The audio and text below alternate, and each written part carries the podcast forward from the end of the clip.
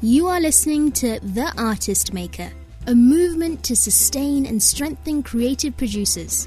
Too often, talented artists struggle to make a living because they haven't been trained in how to run a business. We explore the business side of art by interviewing professional artists to discover how they develop and operate their enterprises. Each guest shares strategies they have learned through success and sometimes failure in making art their business. The Artist Maker is hosted by Scott Burkholder, owner of the Burkholder Agency, where Scott helps creatives and entrepreneurs build relationships and legacies through artistic production and appreciation.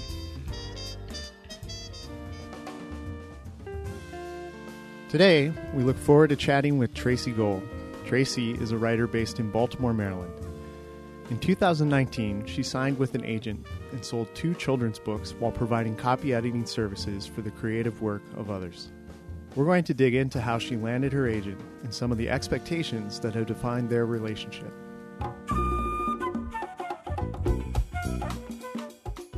We're going to start with some rapid fire questions.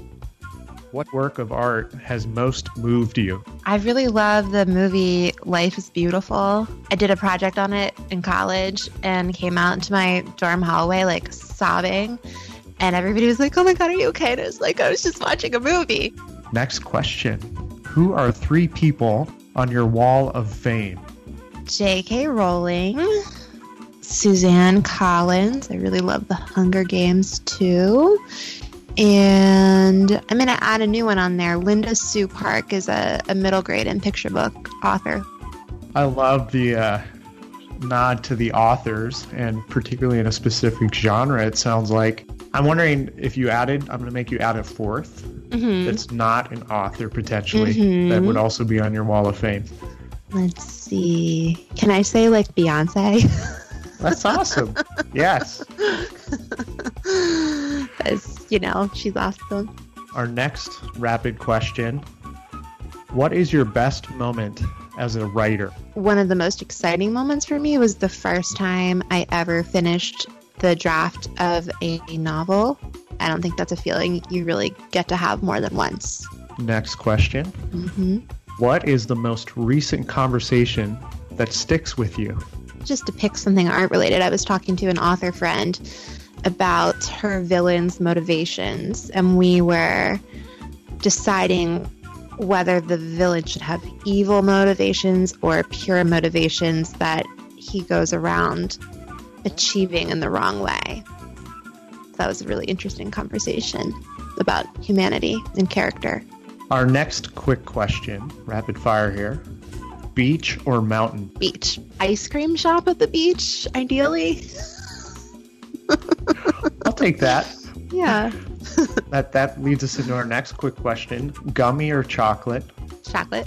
So our our last rapid fire question: Where will you be living in ten years?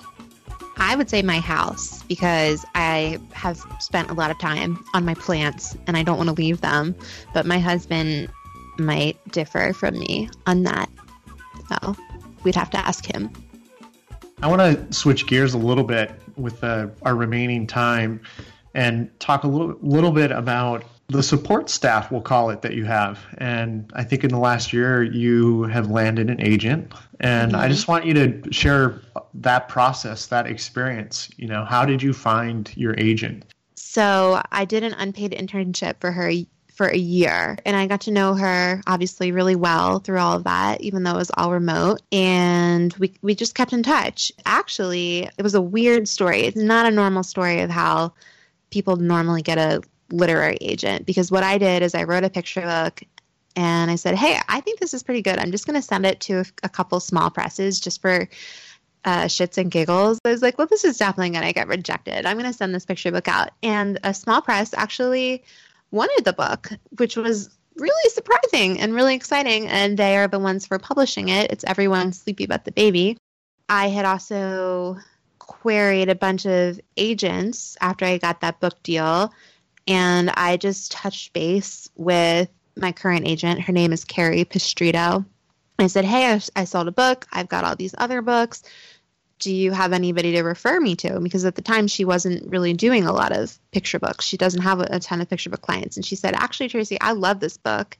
I would love to represent you. And I was like, Okay, game on. So that is not how it normally happens, but it's how it happened for me because I worked for her. You know, I know all the pros, I know all the cons, um, I know her style. It's been a really good relationship so far. I struggled to think that there is a traditional story to these things. I imagine as we dig deeper into conversations with with other artists and creatives and we hear the the trajectory, there might be something that oftentimes is common and overlaps. But I like again that you you think your story is weird. Have you seen traditional methods work? you know, when I worked for her, I did. I went through her hundreds and thousands of queries, and she did sign some people, and those people have sold books. So the traditional way absolutely does work. Seeing that both weird and traditional works, what tips might you have for someone trying to get an agent? Number one, don't give up. For me, the yes came when I totally switched formats of what I was writing, which was picture books. But my agent also does represent me for novels, and I'm working on a revision of a novel that she's revising right now. So, one, don't give up. Two, switch things up. Write another book, try another genre, try another format. Three, try to network and put yourself out there when you can. There are a lot of virtual ways to get to know people. You can go on Twitter. The literary world is really active on Twitter. So, yeah, get to know people, be nice to people, be nice to other writers. I have found that even really established writers have all been in the position of getting rejections and there are just some of the nicest people out there who will call you on the phone sometimes they've met you once and give you tips about something. I mean they're just like there's so many wonderful people in this world of writing and publishing because everybody gets rejected and has been hurt by this. So we want to make each other we want to help each other out. Where is the line in trying to approach someone in the community? Gosh, I mean, there's so many horror stories of literary agents at conferences and someone will like slide them a manuscript under the bathroom door. Writers showing up in the hallway at an agent's apartment building. Like, I, I'm not making these up. Like, these are real things that have happened. Go outside the box and meet people, but don't be a creepy stalker.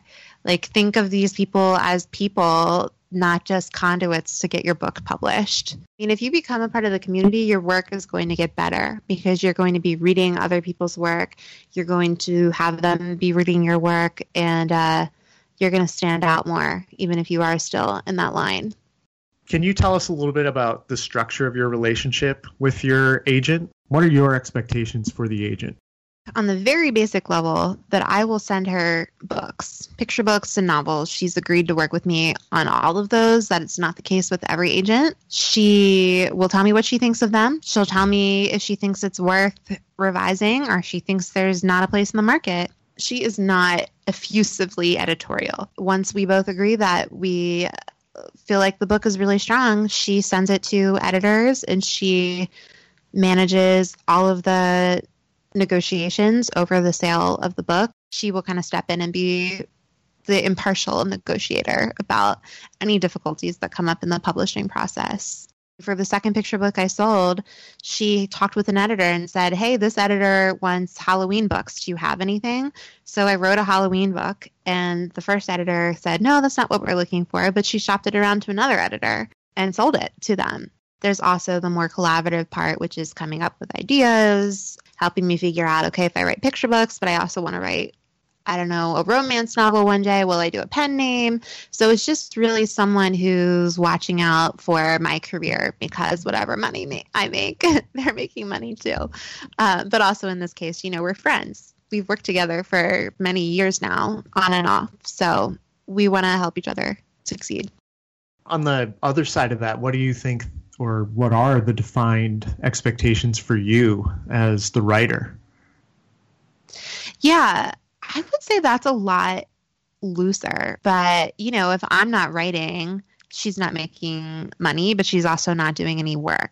I've got pretty much three books in the pipeline. So I have a book deal for one book with one publisher and a two book deal with another publisher. I can't really sell another picture book right now until those come out and we see how they do and we see if we want to work with those publishers again, which I really hope that we do. I hope it goes well. We're kind of on pause Yeah, there's no real like, look, you as an author have an obligation to send me X amount of books per year.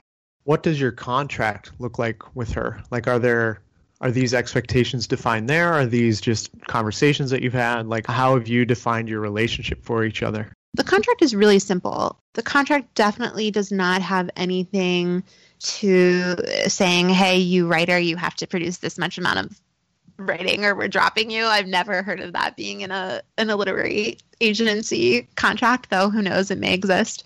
That does exist in contracts with publishers, you know, if you have a multi multi book deal. But she's not obligated to submit everything I send her. Basically, the contract just says that if she submits books for me, she gets her her cut. She sells the book, she gets her cut. It, it outlines what happens if we want to terminate the relationship my contract, I don't want to get this wrong. Basically, if she has heavily worked on a book with me, either editorially or sent it out, she does get a cut. Some agents will say if we edit it and we send it out and it doesn't sell and you decide to leave us and a different agent sells the book, we don't get a cut. And some agencies say we do still get a cut. And that's a bit of controversy. What's also happening now is that sometimes authors will have books that get rejected by traditional publishers and they self publish. So then the agent has maybe spent hours and hours working on the book with the author and then the author's making money in the book and the agent's not getting any. So it's really it's complicated there's a lot of ground to talk about that relationship. And it's something that is not always well understood whether it's that no. introduction how do you find an agent to right. how do you work with one and how do you define the relationship as you're working with one. And so i appreciate the the detail and insight that you provide us. What's on the horizon for you? When do the books come out? And you know anything else that uh, an audience a captive audience listening to a podcast might might want to know that is in the works for you? My book's going to be called Trick or Treat Bugs to Eat, unless we decide to change the title, about a bat going trick or treating. It'll be out probably in, right in time for Halloween 2021. And my other book with Familius, which is a great independent publisher in California, um, is called Everyone's Sleepy with the Baby, and it's going to be a board book hopefully two books coming out in 2021 and you can get updates on my email newsletter which you can sign up for on tracycgold.com um, and i do giveaways there too of both adult and children's books. You're carving a good path that's yeah. both your own and uh, seems very sensical to the world of publishing and books. Which is a very nonsensical world. It's weird. It's a weird world all business paths are weird if we stop and analyze them how yeah. they all work out. So, yeah, absolutely.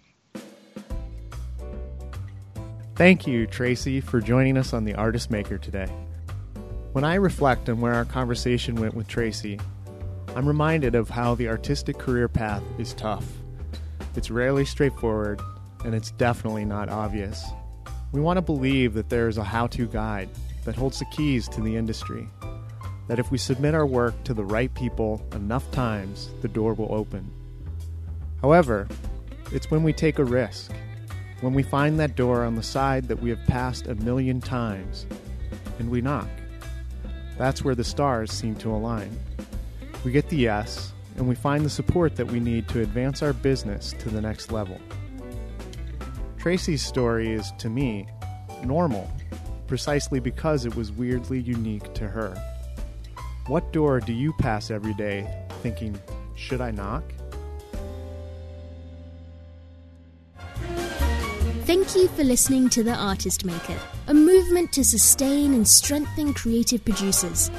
This production has been brought to you by the Burkholder Agency, recorded by All Ears Studio, and produced by Loud Communications. Don't be a stranger. Come find us at theartistmaker.com.